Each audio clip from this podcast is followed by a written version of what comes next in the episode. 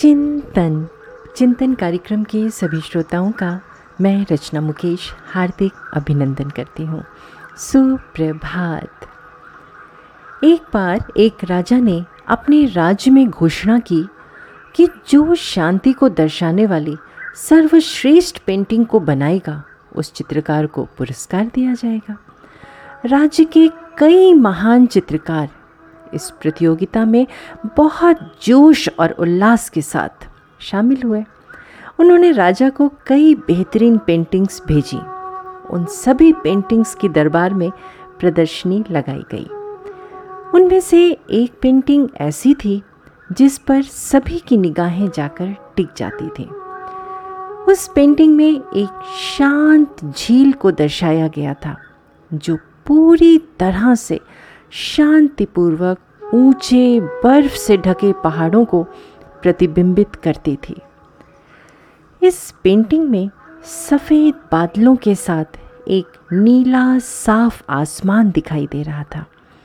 ये तस्वीर हर लिहाज से शांति का चित्रण कर रही थी।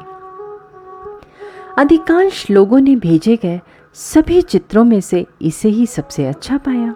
और सभी को लग रहा था कि प्रथम पुरस्कार इसी पेंटिंग को मिलेगा। चित्रकार भी निश्चिंत और उत्साहित था। लेकिन जब राजा ने विजेता की घोषणा की तो सब हैरान रह गए। पुरस्कार जीतने वाली तस्वीर एक तूफ़ान को दर्शा रही थी, जिसमें पहाड़ भी थे, लेकिन वो ऊबड़ खाबड़ और बेजान थे। आकाश बहुत गुस्से में लग रहा था। उसमें बिजली चमक रही थी। तेज गति से गिरते पानी का झरना था।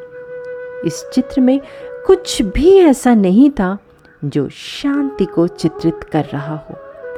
ऐसा लग रहा था कि कलाकार ने गलती से शांति के बजाय तूफ़ान का चित्रण करते हुए अपनी पेंटिंग जमा कर दी थी। सभी हैरान थे राजा के इस निर्णय पर। उस चित्रकार को, जिसको विश्वास था कि वो जीतेगा, उसने राजा से विनती की, हे राजन, मेरी पेंटिंग को शांति के प्रतीक के रूप में नहीं चुना गया, कोई बात नहीं। पर क्या मैं जान सकता हूँ कि ये तूफ़ान दर्शाने वाली पेंटिंग को आपने शांति के प्रतीक के रूप में क्यों चुना? सभा में उपस्थित सभी लोग उत्सुक थे इस प्रश्न का उत्तर जानने के लिए। तब राजा ने मुस्कुराते हुए बड़े प्रेम से कहा, इस पेंटिंग को एकाग्रचित होकर देखिए और देखते समय अपने भीतर की दशा को महसूस करिए। उस चित्र में एक चट्टान की दरारों में एक छोटी झाड़ी को उगता हुआ देखा जा सकता था। झाड़ी में एक चिड़िया ने अपना घोंसला बनाया था और इस तूफानी मौसम के बीच चिड़िया वहीं बैठ करके एकदम स्थिर और शांत मन से अपने घोंसले में बच्चों की रक्षा कर रही थी। सभी ने उस पेंटिंग को धैर्यपूर्वक और एकाग्रता से देखा। सभी के चेहरे पर शांति और संतुष्टि के भाव छा गए। वहाँ का पूरा वातावरण शांत हो गया था।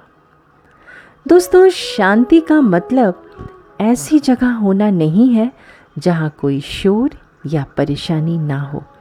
शांति का अर्थ है सभी अव्यवस्थाओं के बीच में भी स्थिर और दिल से शांत रहना। बिना आंतरिक शांति के बाहरी शांति व्यर्थ है।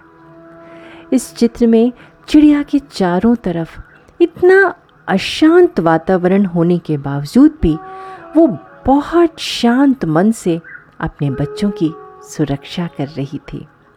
वास्तव में ये पेंटिंग शांति को सबसे सही तरह से दर्शा रही थी, क्योंकि शांति कोई ऐसी चीज़ नहीं है जिसे हम बाहर खोजते हैं।